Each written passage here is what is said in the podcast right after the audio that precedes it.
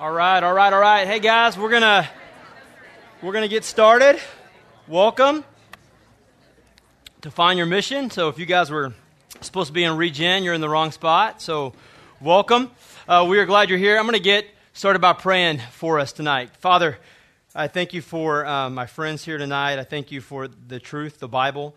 Um, you know, we live in a world that everything outside these doors is trying to tell us what mission to live on um, and how to live our life. And I thank you that you've given us your word, that you've revealed yourself through the word, that, uh, that our life could count for something, that we wouldn't be a bunch of folks who just die and every uh, single memory of us is gone and forgotten, but that you have created us to make an impact that can outlive our own life. And so these next five weeks, I pray that you would help us, help us to, to see how you've designed us, how you've created us, um, and help us to understand our purpose in this world, that we would uh, be able to live our, our days in a way that would make significant impact. And we pray these in Christ's name. Amen. Well, good night. Welcome. We are so glad that you're here with us. Um, you see some folks uh, eating some food, and so feel free when you come here the next five, uh, four weeks after tonight. If you want to grab dinner on the way in and bring that in, that is perfectly fine. Uh, my name is Rick Smith, and I'm the director of digital ministries at Watermark Church. And you may wonder, uh, one, what does a digital minister do? So I'll be glad to tell you about that during the break. And two, what does a digital minister have to do with finding their, their mission? How, do, how, how does his role have to do uh, with this class? And so over the next couple of weeks, I'm going to help unpack that for you a little bit as well. And so before we get going, I do have an icebreaker question. Um, again, we're at church, so it's okay to be transparent with each other, okay? So full transparency. Do we have any gamers in the house tonight? So you're a gamer, you play video games. Any game? Thank you. We got one gamer. Any closet gamers? So you're like a gamer who hasn't come out yet. So I used to be a gamer, and I'll tell you some more. A gamer is someone who owns a video game system. Okay, let me break that. There you go. A gamer, not a player, a gamer. And so a gamer. Now I, my full-time game is being a dad to these two. Uh, that's Noah on the left there, and Jackson on the right. I let him fall off of a uh, couch and busted up his nose the other day. So failing at that game a little bit. But those are my two, two boys. I'm married. My wife's name is Abby. She's a pediatrician here in Dallas, and I'm going to have the opportunity to tell you a little bit about her mission and how God has uh, designed her and her career sort of as we move along the next five weeks. But the reason I asked if anybody was a gamer is because I want to introduce you tonight as we get going to this friend of mine, well, not really a friend of mine, but his name is Steve Wiebe. Uh, Steve Wiebe, okay, let me ask this. Anybody have Netflix? Any Netflix? You guys binge watch? Okay, cool. So, um, you can watch this movie. I'm going to give this to you The King of Kong, A Fistful of Quarters. Anybody ever heard of this movie? You have? Okay, so on the movie, it's a movie about Steve Wiebe, this guy right here. And Steve Wiebe uh, was a engineer who left his job and became so fascinated with the game of Donkey Kong that he quit his job and created an, a arcade in his basement, okay? And so Steve, Steve Wiebe, he set out to achieve the high score of Donkey Kong was 874,300 points on Donkey Kong. And so this movie, A King of Kong, it outlines his life. And so it shows how passionate, his passionate pursuit of getting 874,300 points on Donkey Kong. And so he paints his garage like the Donkey Kong game. He eats, sleeps, and breathes uh, Donkey Kong. There's a point in the movie where his two kids come down. It's, this is really sad. You're going to laugh when I tell you, but it is really sad. His kids come down, Daddy, will you come up and eat with me? And he stiffs arms the kids. And there's this shot of the kids with just a sad face. And he's like so into the game. His wife is not very happy. And so you will be happy to know that he did indeed, after years and years and years of practice, achieve 1,600,000 points after blood, sweat, and tears of Donkey Kong and became the world champion of Donkey Kong. Sadly, though, for Steve Wiebe, just a few years later, someone else came along and beat his high score by 300 points, and he has yet to regain the title. But he did work really hard. He is still working uh, to regain uh, his championship. You know, we laugh at that. We laugh at that story because it's funny, right? I mean, he gave his life away to this Donkey Kong machine. But the truth of the matter is, it's really a tragic story, right? Because, yeah, I mean, the guy is faithful. I mean, you can't say the guy isn't faithful, but here's the tragedy he was faithful to the wrong things. He was faithful to the, you see, faithfulness is easy. Sometimes you hear people say, man, it's hard to be faithful. No, no. Faithfulness is really easy. Uh, faithfulness to the right things is what's hard. Faithfulness is easy. Now, here's the crazy thing a lot of us, we laugh at that story, but everybody in this room is on mission for something. Everybody in this room is on a mission for something. And you and I, we can just as easily replace Steve Wiebe's Donkey Kong with our career, with trying to be a partner, trying to make associate, trying to get our own practice one day. You know, every single person in this room and on this planet is on mission for something. They're faithful to something. And faithfulness, friends, is really easy. Faithful to the right things is not easy faithfulness to the right things is, is very hard. You know, there's guys uh, down my street that ride their bicycles with white shirts on and black ties, and those guys are really faithful to a mission. Um, like I said, some of us, our life ambition would be to get our name on the side of a building somewhere. See, all of us are on mission for something, and the question goes like this Hey, what is the mission? What is the right mission? Because the tragedy in life would be to spend your whole life trying to get 1,066,000 points on Donkey Kong and then get it. And realize you've wasted your entire life getting something that is like a sandcastle. The, the, the waves are going to come and knock it over, and it's gone. So, what we want to know and what we want to learn together over the next five weeks is this how has God uniquely designed us? How has God uniquely designed us? How has He created us? What are our gifts, our talents, our abilities? What are we passionate about? And then how do we take those things, put them together, and then make an impact for the glory of God? Because everybody here, you're here, and that tells me one thing. It tells me that you want to make an impact. You want to do something that outlives your own life so that when you die, and everyone who knows you and applauds your uh, accolades through business, when those people die and you go uh, to heaven forever, that there's something on this earth, some legacy that you did that's more than a plaque with your name on it on some building somewhere. See, we are all on mission for something. And so, what we're going to look over the next five weeks is this we're going to look at our position, our purpose, and our place. Our position, our purpose, and our place. So, we're going to spend tonight talking about our position because everybody in the room, we're on a position. We have a position on this mission.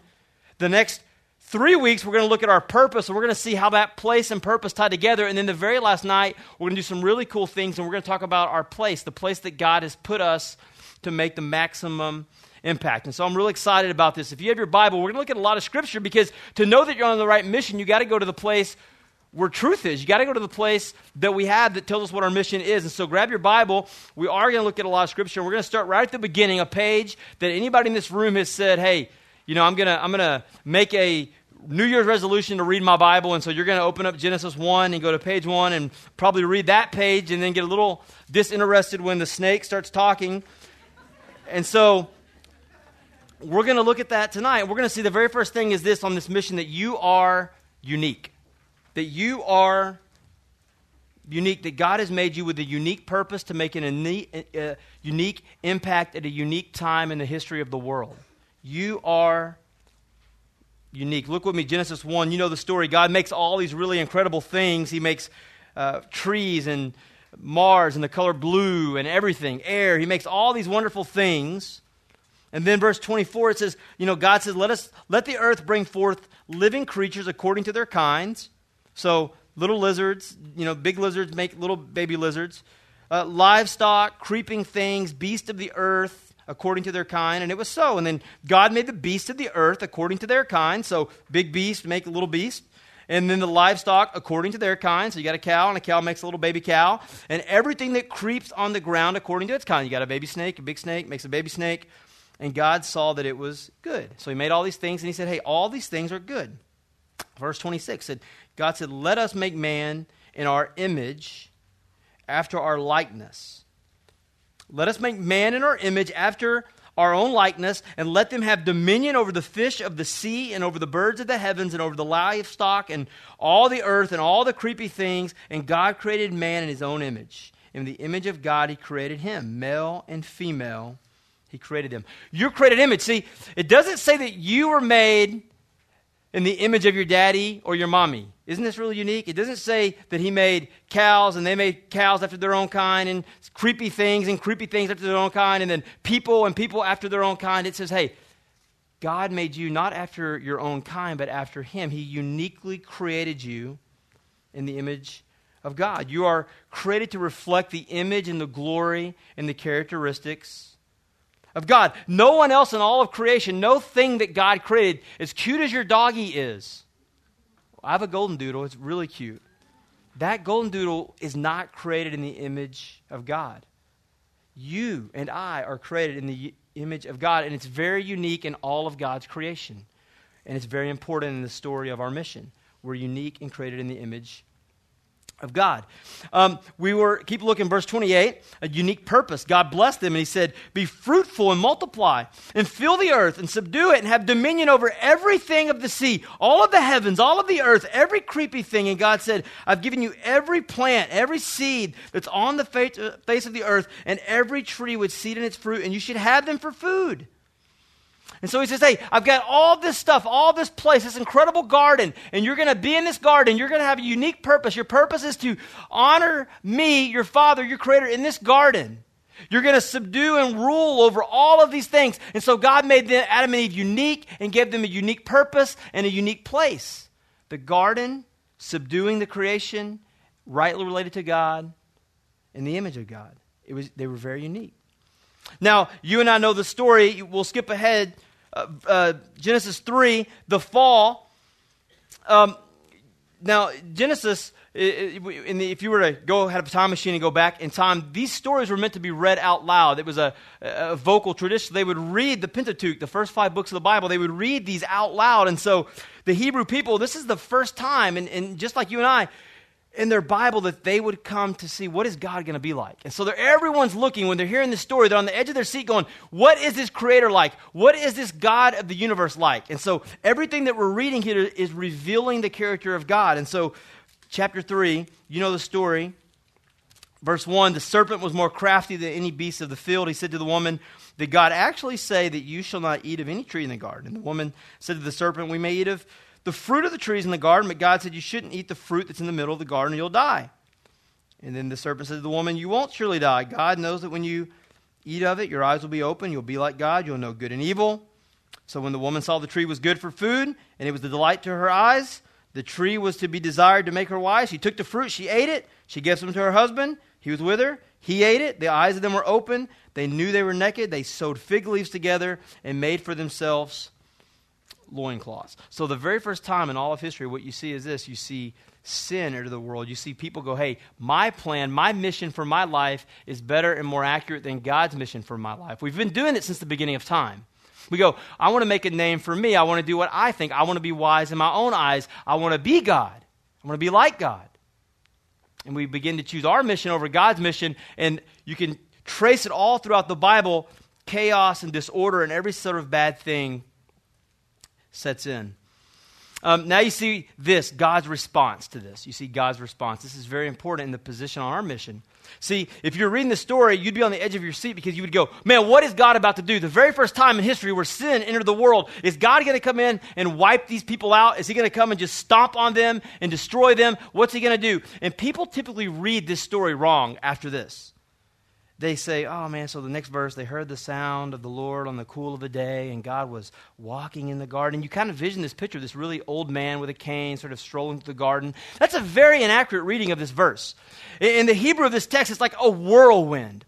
See, God's response to sin is never casual, strolling in the garden. The, the better translation would be that God heard them and he came into the garden like a whirlwind. It wasn't uh, this kind, old, gentle man, it was a whirlwind.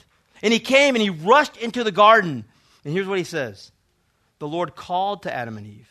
And he says, Hey, where are you? Where are you? I heard the sound of you in the garden. I was afraid and I was naked and I hid myself. And he says, Hey, who told you that you were naked? Who told you to eat of this, of this tree of which I commanded you not to eat? And he, and he makes a call. See, second thing is you and I were, were called out.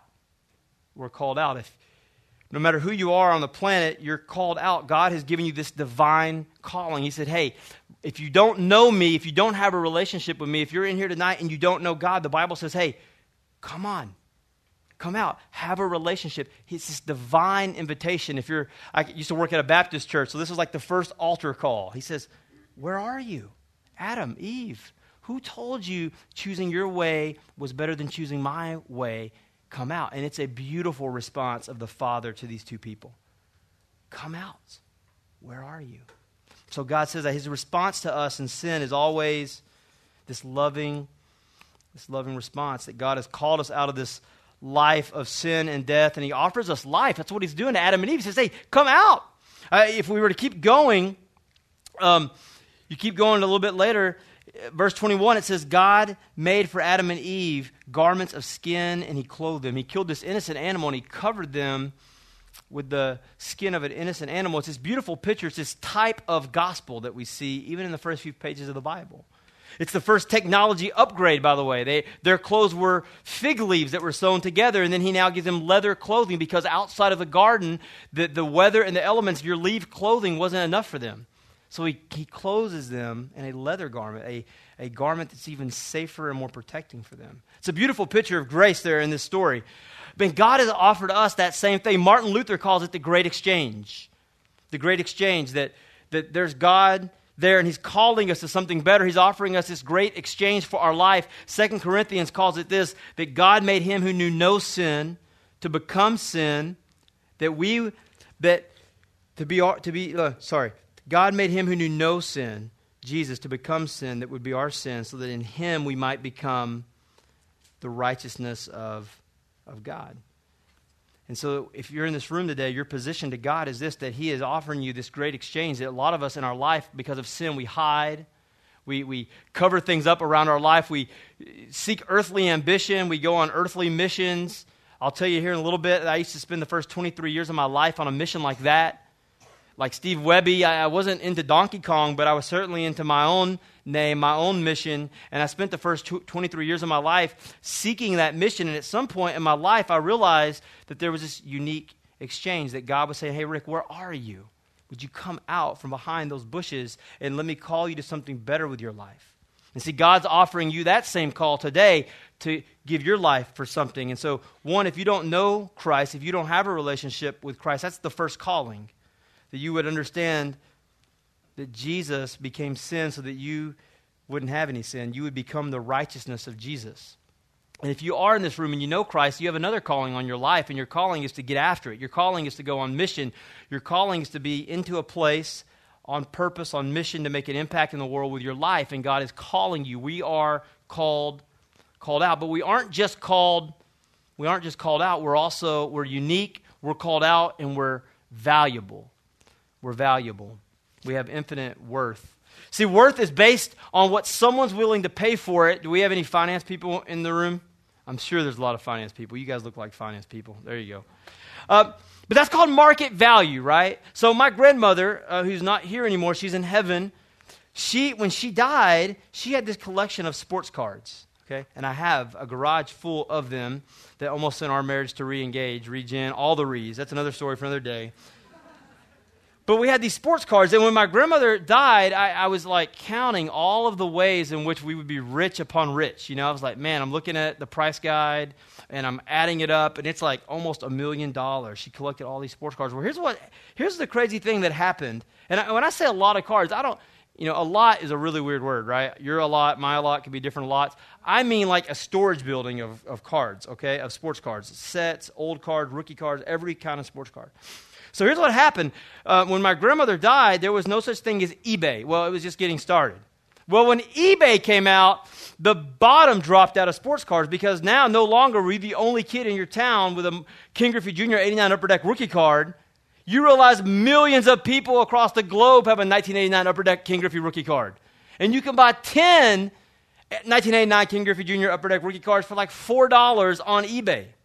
So all of these cards became almost overnight worthless. Nothing. Even though I thought they were worth something, even though my grandmother thought they were worth something, they were worth nothing because something is only worth what someone's willing to pay for it. That's market value. And so I would even call like children's hospitals and go, hey man, I got truckloads of sports cards I would like to bring to you. Can I bring them to you? And they'd go, no. Now, when a children's hospital doesn't take your stuff, but it's called market value. And what we got to know is this what, what's our value? Because we live in a world where everything in the world is trying to tell us our, our value. Every magazine, every TV show, every billboard that you pass on the road, is trying to tell you our value. And so, if we're going to be on mission, if we're going to know our purpose, if we're going to know our place, if we're going to know our position to God, we've got to know our, our value. I want you to open it up uh, with me to 1 Peter.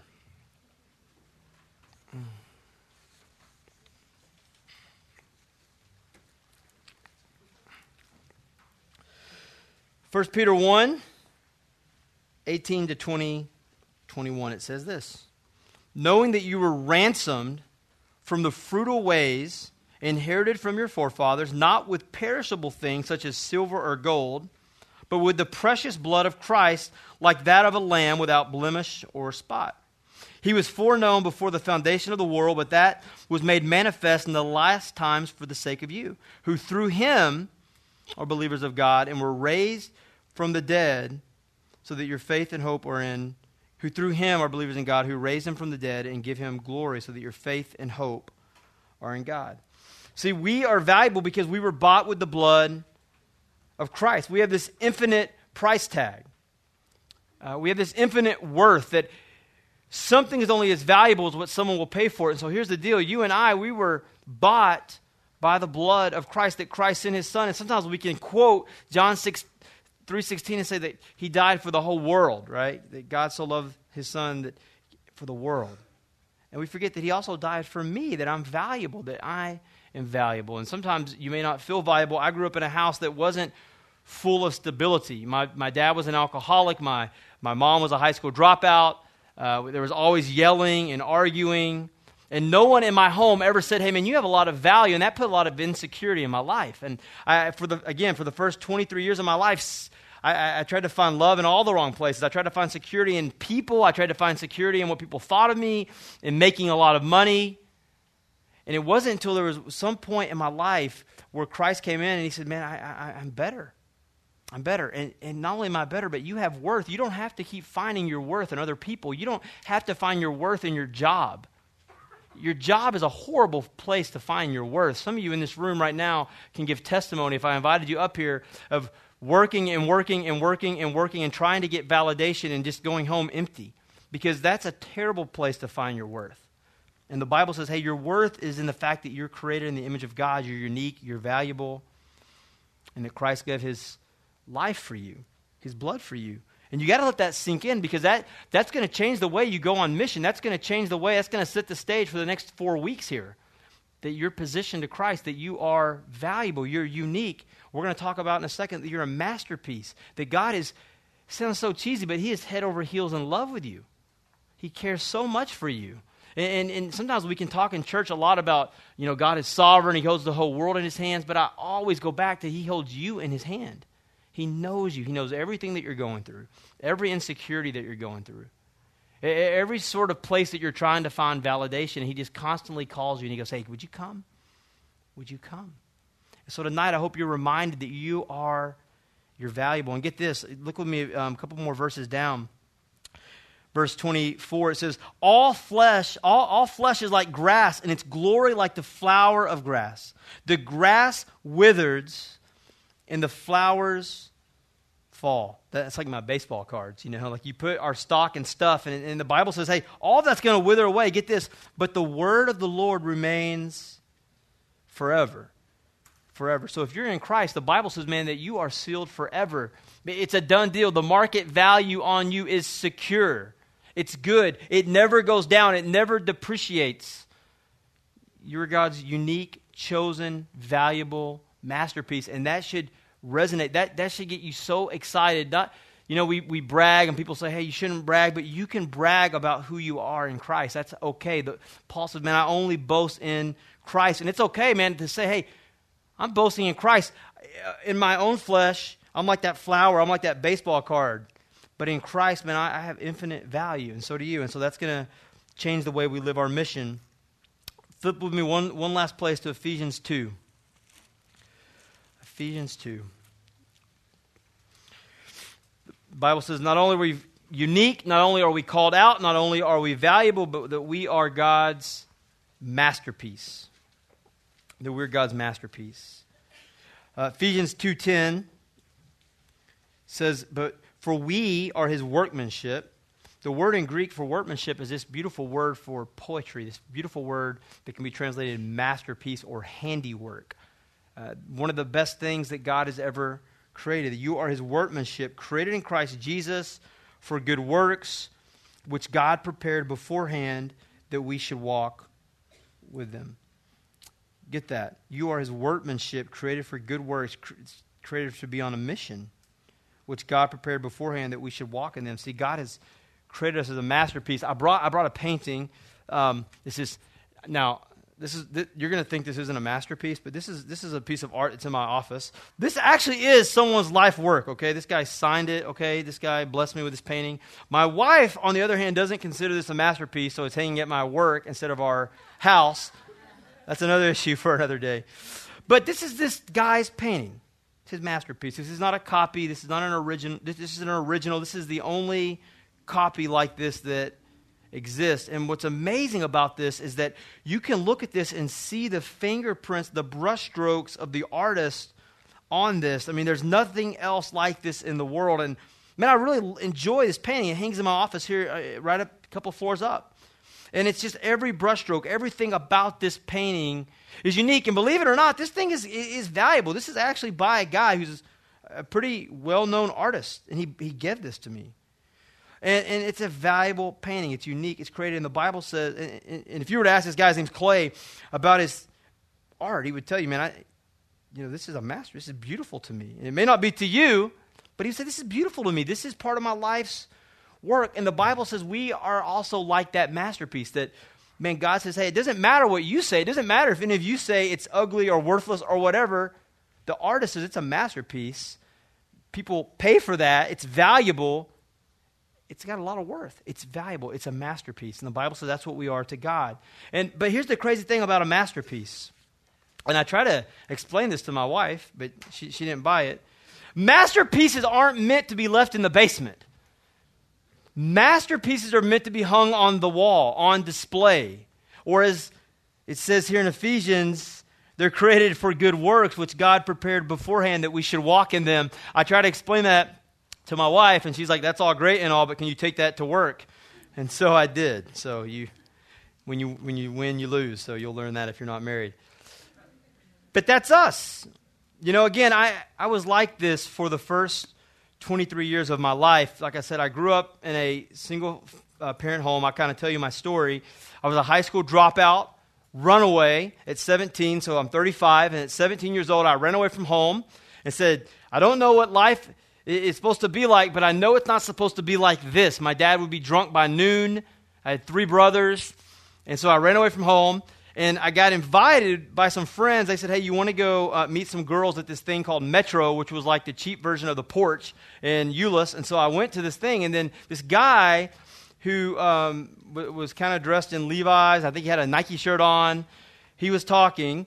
And I went down afterwards to talk to him because he didn't sound like any other guy that I had heard talk about the Bible before. And his name was Todd Wagner. And I said, Hey, man, I, I uh, uh man, I've never heard anybody talk like that before. I've never heard anybody, you know, sounds sort of cool as a Christian. Most guys on TV are really nerds, and you seem sort of cool and sort of intimidating. But can we be friends? And so uh, this is this is right when cell phones were kicking off, 1998. So this dummy left his number uh, listed in the phone book, and so I would call him up. I was like, "Hey," he's like, "Who is this? This is Rick. Remember, I'm the guy. You left your name." And he lived on Wagner, so it was like it was so easy to know which Wagner. Because like Wagner on Wagner, I would call 411, "Give me the Wagner on Wagner Drive." So I would look him up. And I would call him so many times that I remember him saying one day, Bro, you've got to quit calling my house so much. And, um, it was really funny. Well, he, he discipled me. He taught me about where life is found. And so I, I did what a lot of us do. I, I sort of began to make my own way. I began to get, I was in outside sales. I began to sell things. I learned that I was pretty good at that. Began to make some money uh, begin to do what people do sometimes when they, they think that they're confident in their own life and begin to, to just sort of go out of control, you know, doing everything that you could do in Dallas, that Dallas would have to offer for you. Um, on, on, the course of that, I met um, uh, the lady who is now my wife. She became my friend. She was um, at Baylor at the time, and she was um, really, really solid, really sold out to Christ. And I was this guy who um, was not so much sold out for Christ. And so I, I, saw something in her life. She was living on mission. She now is a pediatrician. She was a biochem major, and, and she would always talk about, man, I want to be a doctor because I think if I could be a doctor, that God could use that as my ministry, that I could become a doctor and then spend my days not necessarily working at a church, but I could spend my days working at this place where sick people come, physically sick people, but a lot of those are spiritually sick people, and I could love them I could comfort them. And I just listen to her like, man, that's crazy. You're going to be a doctor to get rich, man. What do you, you don't become a doctor to, you know, I don't know what you're talking about. Um, and, and, I would just listen to her. And her, her, life, her goals were all about the mission of God. And, and I, I, was really attracted to that. Um, but the problem was, I was still trying to find my life in getting Salesman of the Year and these little plaques and these little trophies. And so I eventually um, got myself in trouble, got arrested. She came and bailed me out of jail, which um, isn't what you want to do when you're trying to court a girl. Um, and in the course of that, she goes, Hey, listen, um, the only way we're going to continue to be friends, the only way we're going to continue anything is, is you're going to stop chasing what you're chasing. And, and, because of God's grace in my life, I went to making a lot of money to then getting in trouble and working at Banana Republic in the Galleria. Now, there is something incredibly humbling from making a lot of money to folding pants and having a boss who's like an 18 year old mad because you didn't fold the chinos correctly. Okay? that happened to me. Not by choice, by God's choice. That happened to me. Um, God lovingly and kindly said, Hey, you're, you're wasting your life away on the wrong mission you're wasting your life on the wrong mission. And, and, what happens is if you begin to make anything in your life an idol, if you're a believer and you begin to chase anything and pursue anything more than God, the great thing about God is that He'll love you enough to not let you chase that idol. So for me, I made success and money and people pleasing the idol of my life. Mean, God, because He loved me, said, Hey, I'm not going to let you continue to do that. So He put circumstances in my life to derail me, to, to, to make it to where my eyes could only focus on Him. So then, that was one of the greatest things. Getting arrested was one of the greatest things that ever happened to me. Um, you know, I was probably 22 at the time. Um, I, then I began to only focus really on church. I, I, began to move in with some guys who were believers. Uh, but I really just started reading my Bible, simple things, praying, going to church, being in a community, being around people who knew me. And, and this is the crazy thing. So I lived with this roommate in Houston. I moved to Houston to go to University of Houston because I was like, hey, I eventually wanted to go. I, by that time, I was really felt like God wanted me to be in ministry, whatever that means. And so I was like, I want to go to seminary because Todd Wagner went to seminary and he went to DTS. I would like to go there because he went there and he knows the Bible, and I'd like to know the Bible like he knows the Bible. But high school dropouts don't go to grad school, so you got to do something to get there. So I went to college, and by God's grace, moved in with these guys in Houston. And when I moved to Houston, um, I was still drinking. I was still lying to them and saying that I wasn't drinking. And so I was dating Abby, my wife at the time, lying to her, telling her that I wasn't doing these things that I was really doing. And my roommate was like a bodybuilder. And I, you probably can't tell, but I'm not a bodybuilder. And so um, I would lie to Abby and I would say, hey, I'm going to work, I'm going to church or whatever. And I would really go out and, and get drunk. And um, one day he goes, hey, man, I'm going to I'm going to tell Abby that you're that you're doing these things. I think if you're not going to do it, I've given you many opportunities. It's not fair to her. It's not godly. I, am going to tell her. So I, I, got really angry, really mad, and I was about to hit him. But then uh, I'm not an idiot, okay? And so I, I, decided not to do that, and I hit this wall in our apartment instead, and, and ended up hitting a stud in that in the wall and broke my hand. And um, that was sort of the turning point for me. And I, I remember going to the emergency room with no insurance. Banana Republic part time employees don't make awesome benefits, but they do get 50% off on khakis, which is awesome. Um, so I'm in there and I got this broken hand. And I remember looking at this cast going, God, what am I doing? I mean, really, what am I doing? What, where is my life headed? What am I, I mean, really? And I said, from this point forward, from this point forward, God, I'm going to, by your grace, be confident in who you are. I'm going to stop looking for my security in people. I'm going to stop looking for my security in my worth and, and, anything else but you. And I can only do that because of who you are in me. So would you help me? And and and so I went to church the next day, and um, I remember I'll never forget the guy goes. I walked into the Sunday school class, and it was a Baptist Sunday school class, so you can stereotype what that was like. And I walked in, and the guy's like, "Hey, buddy, what happened to your hand?" And uh, did you break it playing whirly ball?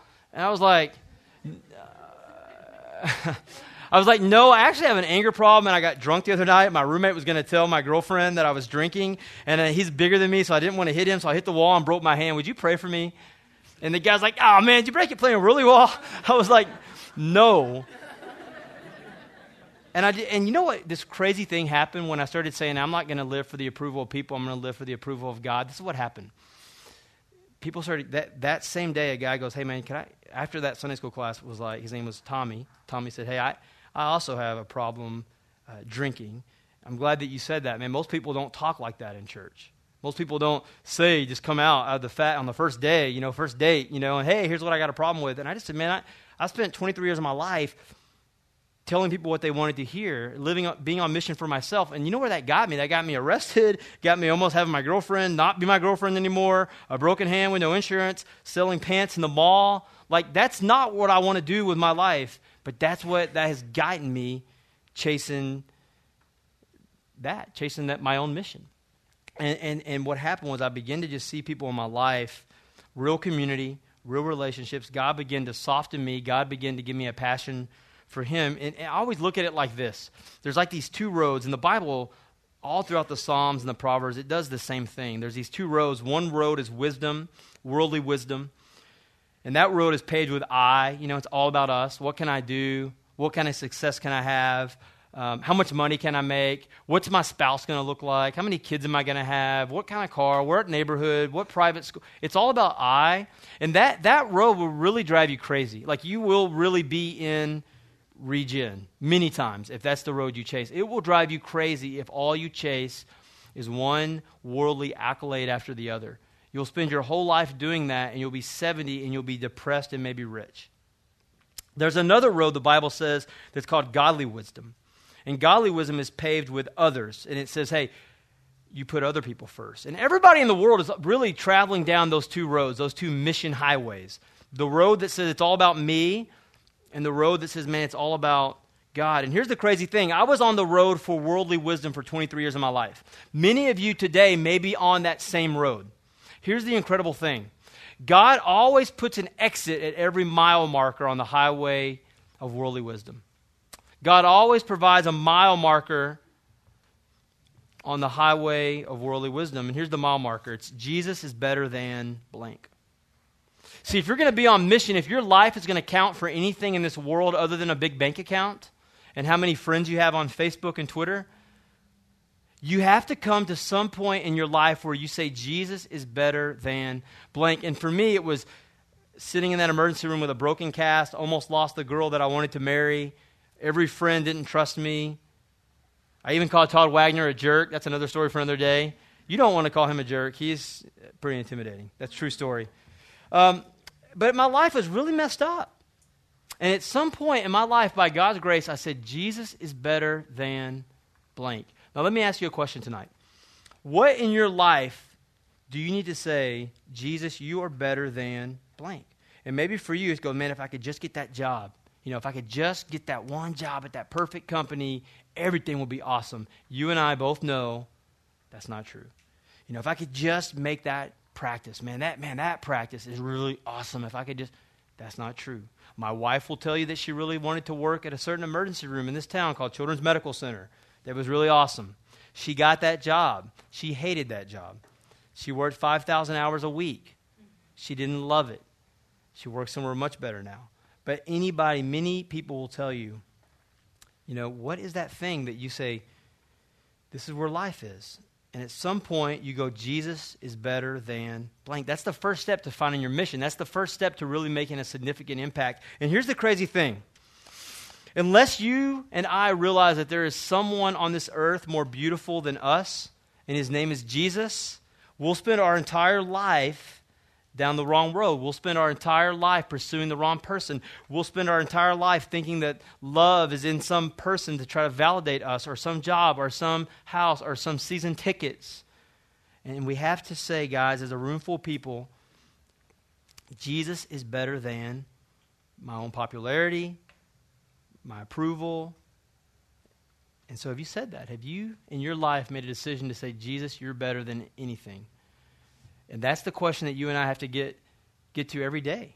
Every day in our life. And get this, here's the crazy thing. Even working at a church, you would think working at a church, that's like sort of like heaven on earth. You, you know, that's what you think when you're, you know, wanting to go work at a church one day. You go, it's going to be a bunch of people who love Jesus and you get paid to love Jesus. That's going to be really great. But then you realize you're working with people who are sinful and you're sinful.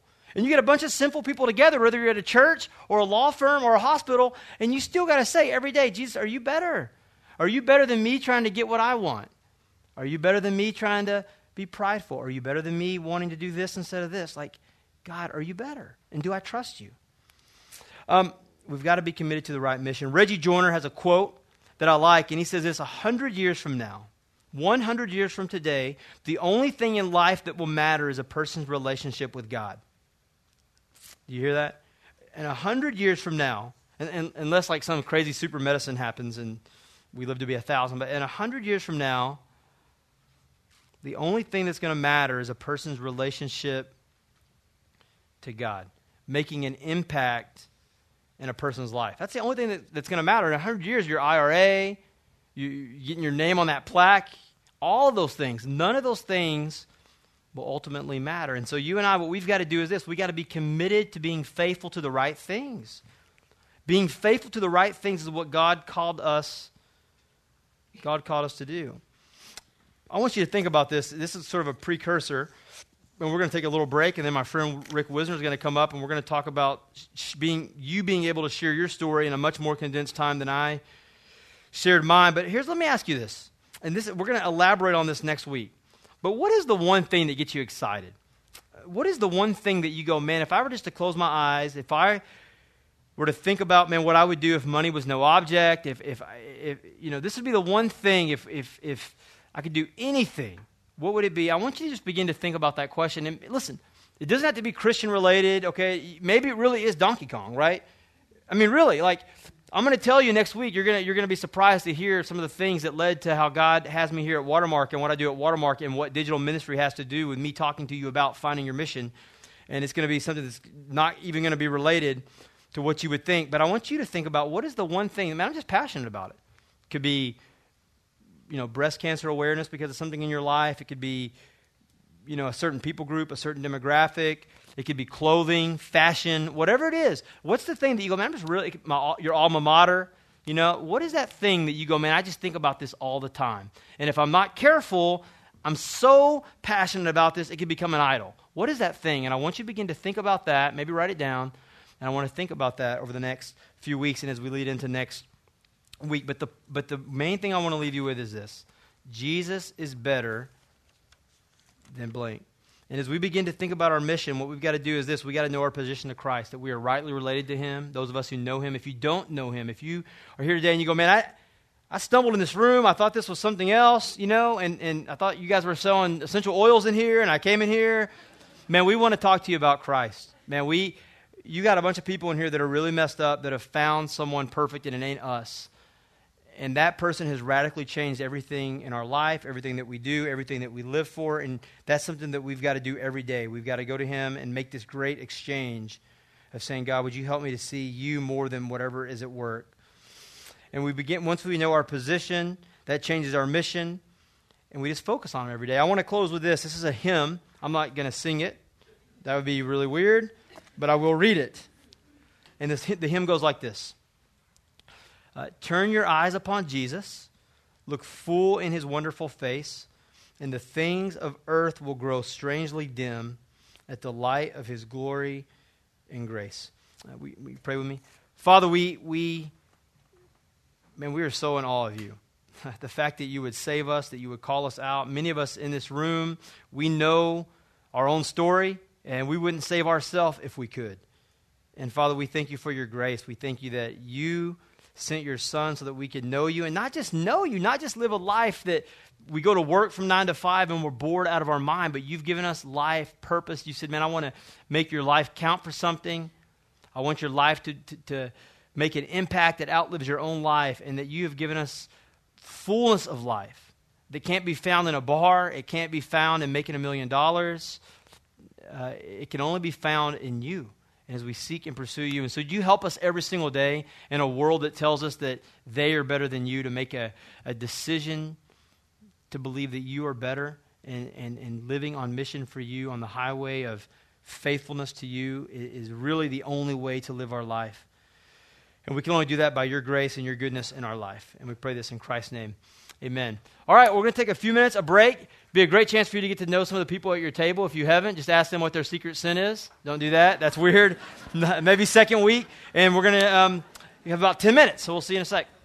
We're going to go ahead and get uh, started here. Uh, while we start, I uh, want to ask you if you could do something for us. On your table, we put some index cards. And uh, what we were hoping to do is just have you answer one simple question for us. And that is what were you hoping or what are you hoping to get out of this class? Okay? We know people are coming for all different reasons. And uh, we would just love to be able to read through those this week and make sure that we're tailoring what we're going to do the next four weeks to try to really hit the need that you have. So, Rick has kind of given you an overview of uh, what we're going to cover, but I think that will help us uh, tailor it for just a little bit. So, uh, my name is Rick Wisner, and I'm serving at Watermark since March of 2001. And uh, if you have uh, been at Watermark for very long, you know we uh, try to help people believe in Christ, belong to his body, be uh, trained in truth and be strong in uh, a life of worship and ministry. So I would be the belong pastor here, and uh, I've been responsible for helping folks connect and be in community. So um, you see my family uh, here. Uh, just walk through them real quick. My wife Tana, we've been married for 20 years now, and uh, my son Tyler with the Ranger cap. He's 14. Uh, April is 11, and Brandon's at the bottom, and he is seven. So they're a joy for me. But um, this past weekend, I had an opportunity to be a little nostalgic. I went uh, to my college for a football game. And uh, as I was there, I was uh, just kind of remembering what it felt like when I first got to college.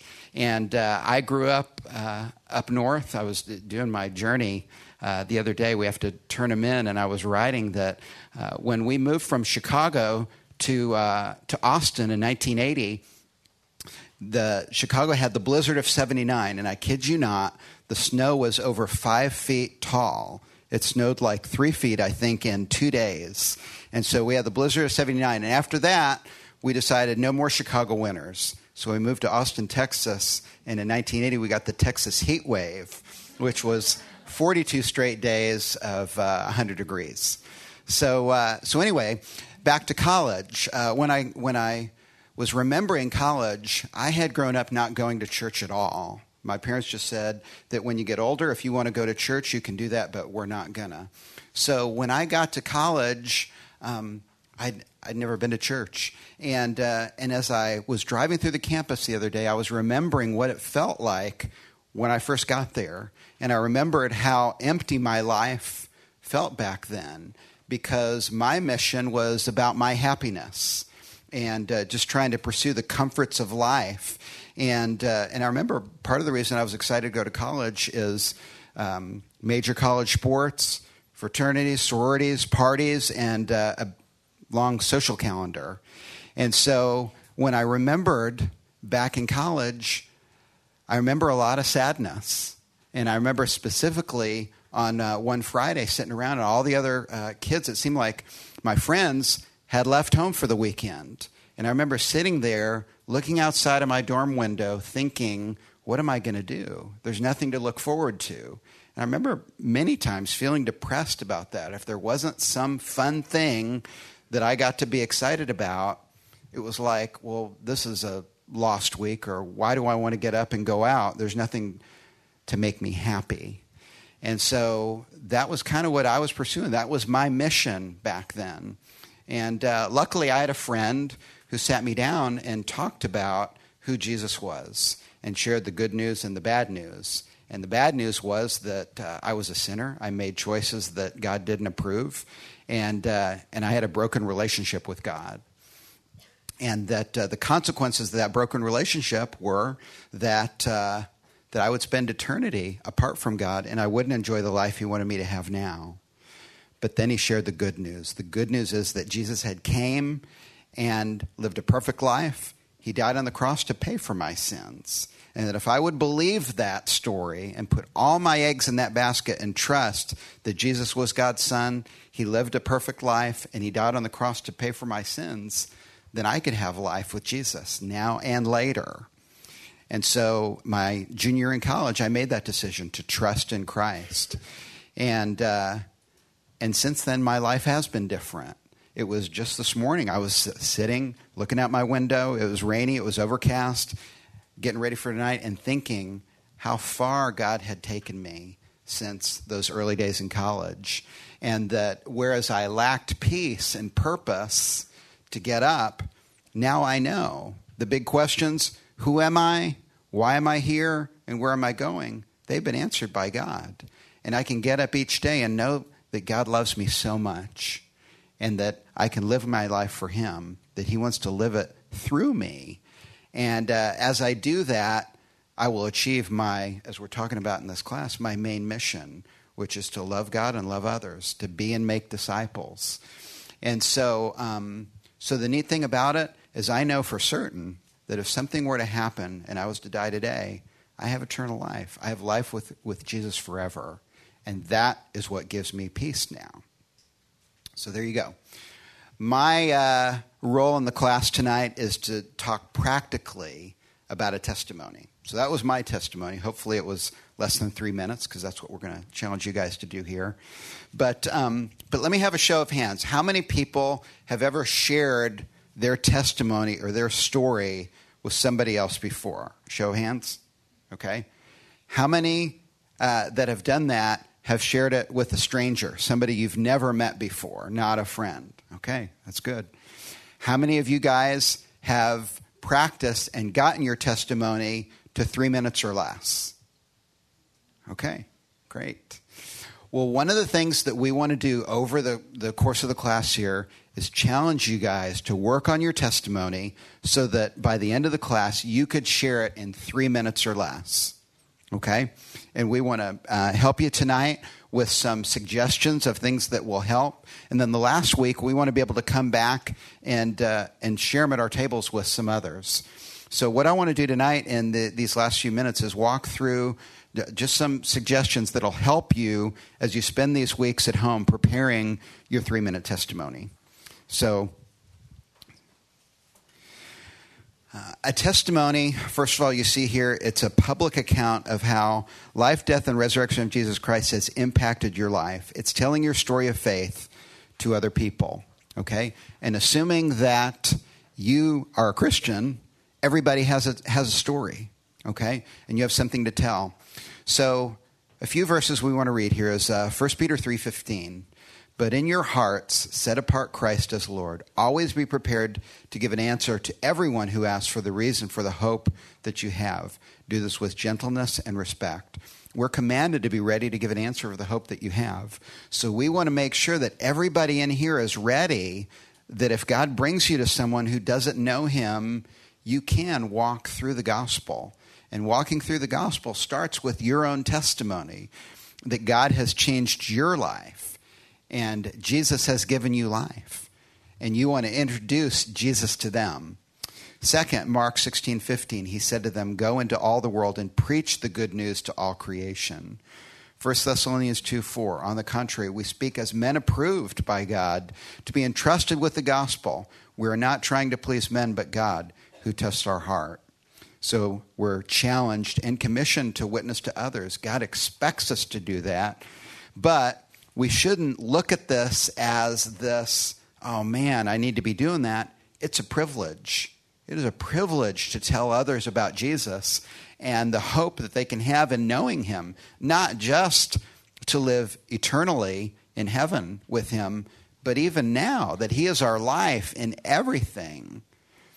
And so we have the privilege of introducing others uh, to Jesus. And it all starts with the fact of how he has changed your life. Finally, no one can deny my personal experience of my changed life.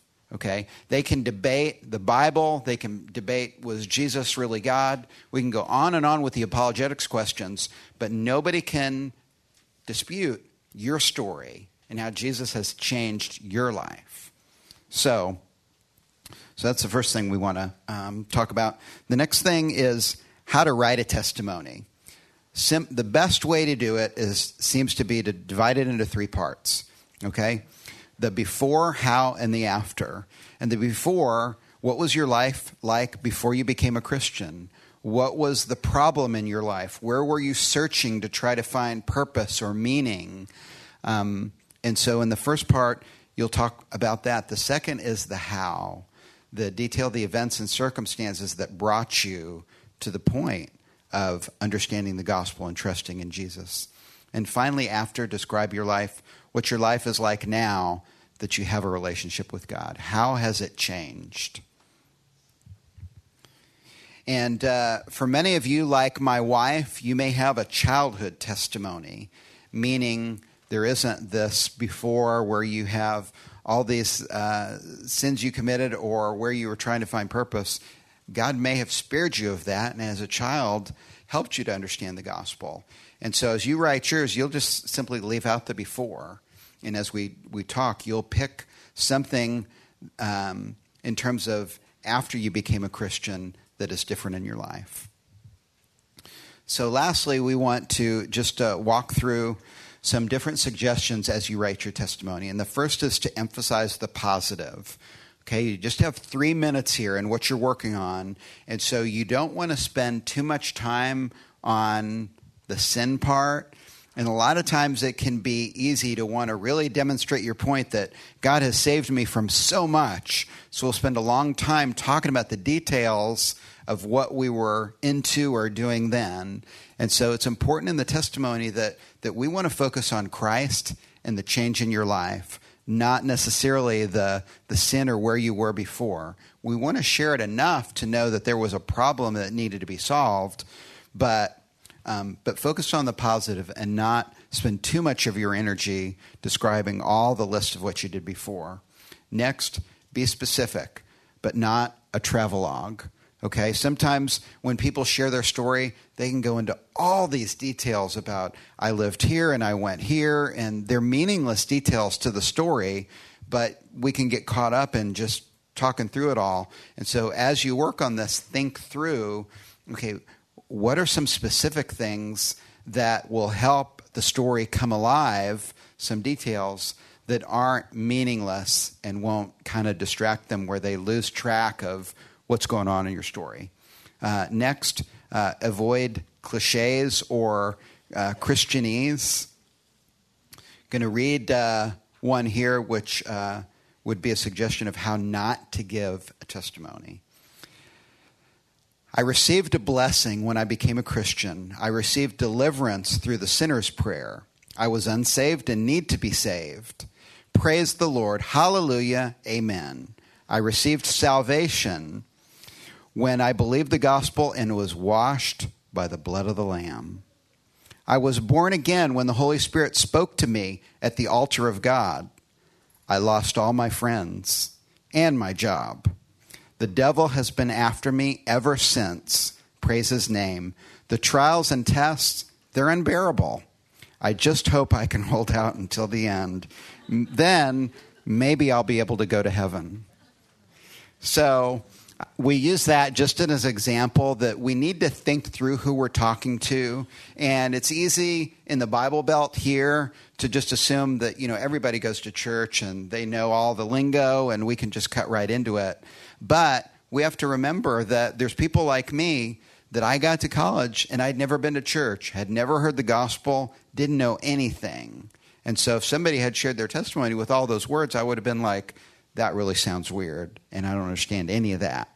So, as you do your testimony, think through how can I do it in words that if they don't know anything, they will connect with what I'm sharing.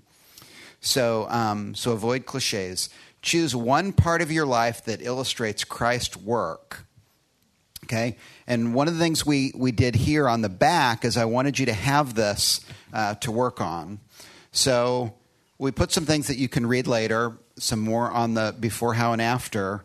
But on the bottom, the negative and the positive, these are great things to pick when you write your testimony. Pick one of these. So, um, so mine was lack of purpose or lack of peace. And so as I share my story, I'll focus on that as something that, as I'm sharing with someone, I'm hoping that maybe that's their issue as well. And then come back at the end and talk about how Christ has made a difference in my life. And now that I have peace, I have purpose. So you can walk through these and you may find one that really resonates with, hey, this is what I was feeling and dealing with at the time. And maybe the positive is the opposite of that, and this is what Christ has provided for me now. So I would encourage you, if you're working on your testimony for the first time, pick one of these. And in the before, talk about, hey, this is what I was dealing with before Christ, and this is what it felt like. And um, if you were me back then, you would connect and then share how you trusted Christ. And then after, here's what it's like now. I, I don't necessarily deal with that negative, but now Christ has turned the negative into a positive. Uh, be honest. Don't uh, you don't need to uh, dramatize your life and make it seem you know different than it really is. We have to remember that God is the one who's doing this.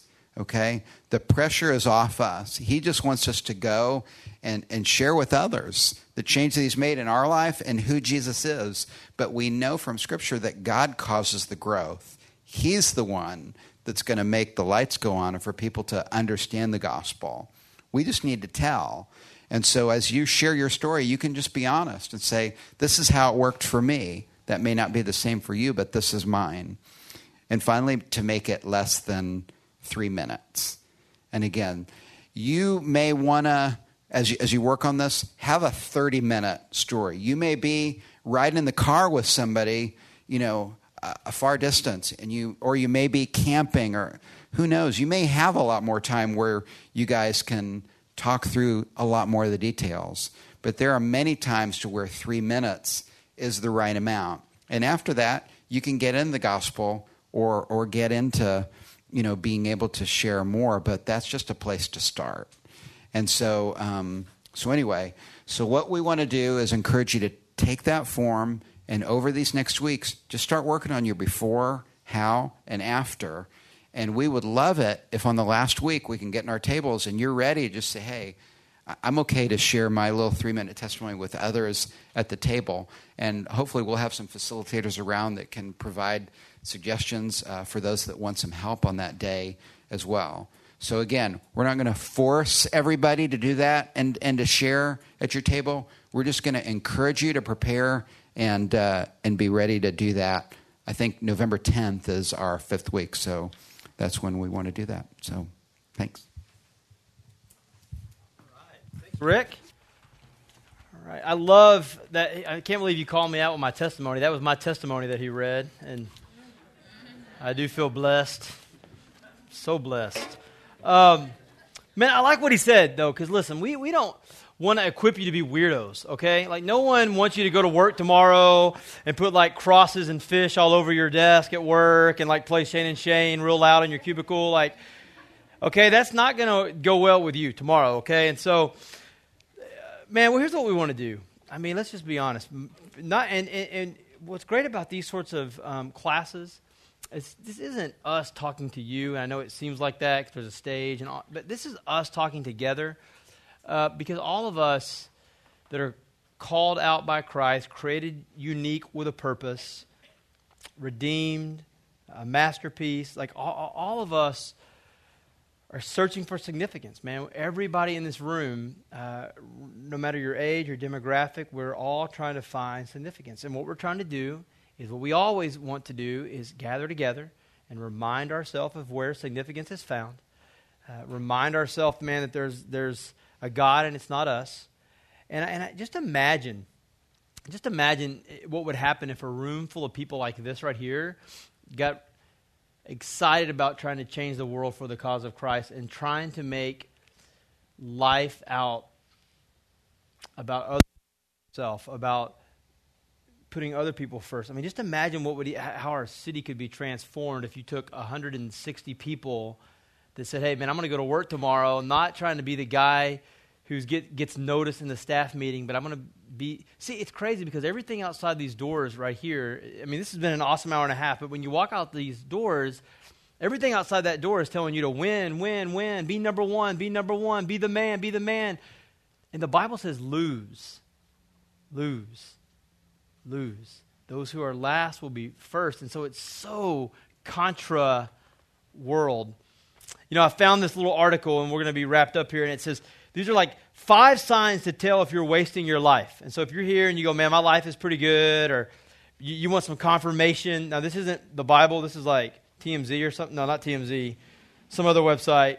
Don't we don't condone that. Um, but here's here's five signs to tell if you are wasting your life.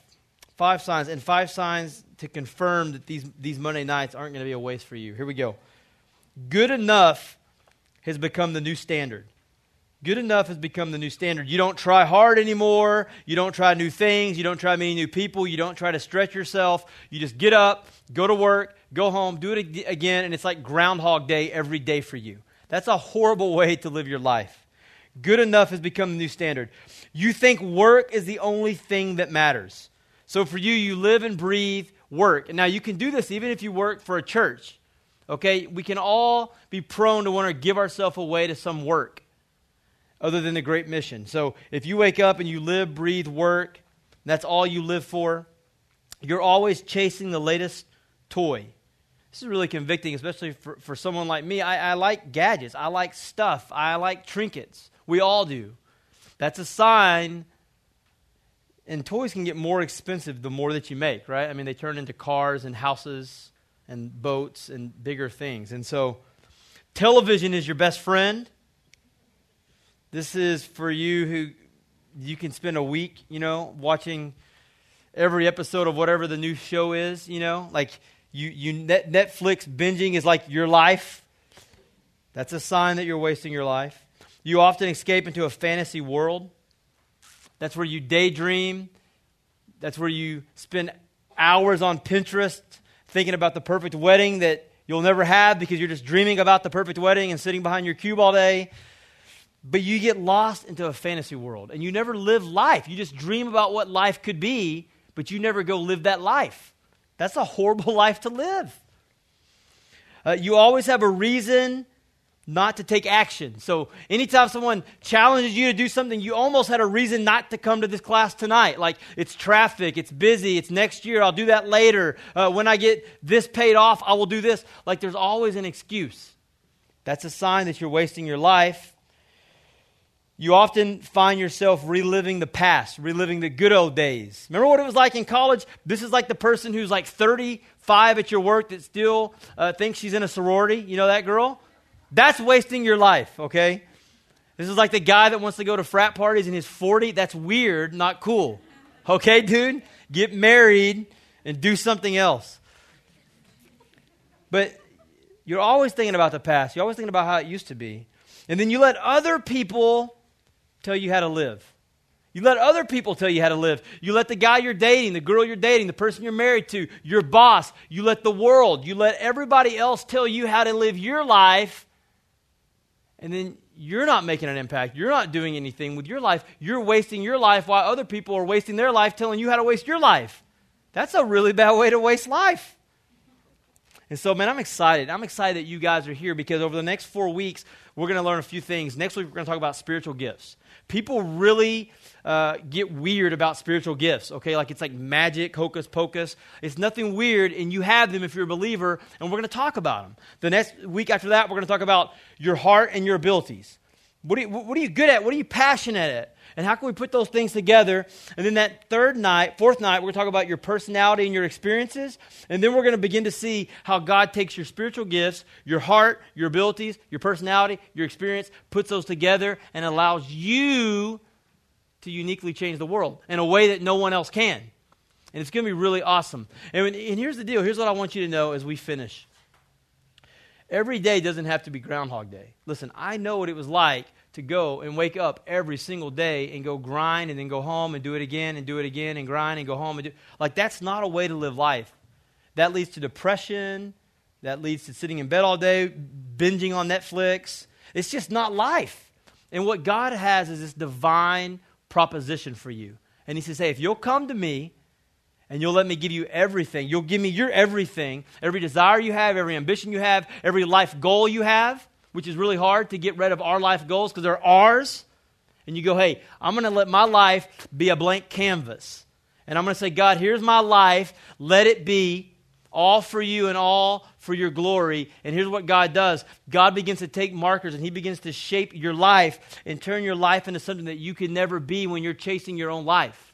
If I had a time machine, it could go back 15 years and tell my old self, hey, Rick, if you would stop chasing what you think life is, God's got a better life. And I kept going, no, no, no. And so if you're here tonight and you go, hey, man, life is found in blank, and that blank isn't the radical call of Jesus on your life, listen, you are wasting your life. Whatever anybody tells you, what your boss tells you, you're wasting your life. And what we're going to talk about the next five weeks is going to radically change the way that you live your life and the way that you make an impact in not just your life, but the life of many other people. And there's going to be people whose forever are changed because of your life and their life. Let me pray one more time for us, and then we're going to be around for a little bit. So if you have some questions you want to talk, man, my friends over here, uh, Brett and Rick, and my name's Rick, and we'd love to talk to you guys. So if you want to chat afterwards, you can come catch us up here, and I'm going to pray for us. Father, man, we, we repent. We repent that we chase everything. I mean, we really do. We chase and then we even make it look good. We try to make it not look bad by trying to be workaholics, by trying to work hard, by being the guy that spends 60 hours a week at work while we neglect our friends and our family. And God, would you forgive us? Man, would you forgive us for making this life all about us and what we want? And many of us, we thank you for your grace in our life that many of us, by your goodness, have said to ourselves, hey, we don't want to do that anymore. We don't want to waste our life anymore. We want our life to count. And that can only happen through a relationship with you. And so we praise you for your goodness that you pulled many of us out of hell and you brought us into life. And man, we owe everything to you, and especially our lives, and we give it to you, and we ask that you would do something with it. We trust you with our lives. Help us to trust you with our lives. And by the Holy Spirit, would you change us to continue to trust you with our lives? We pray this in Christ's name. Amen. All right. Have a good night.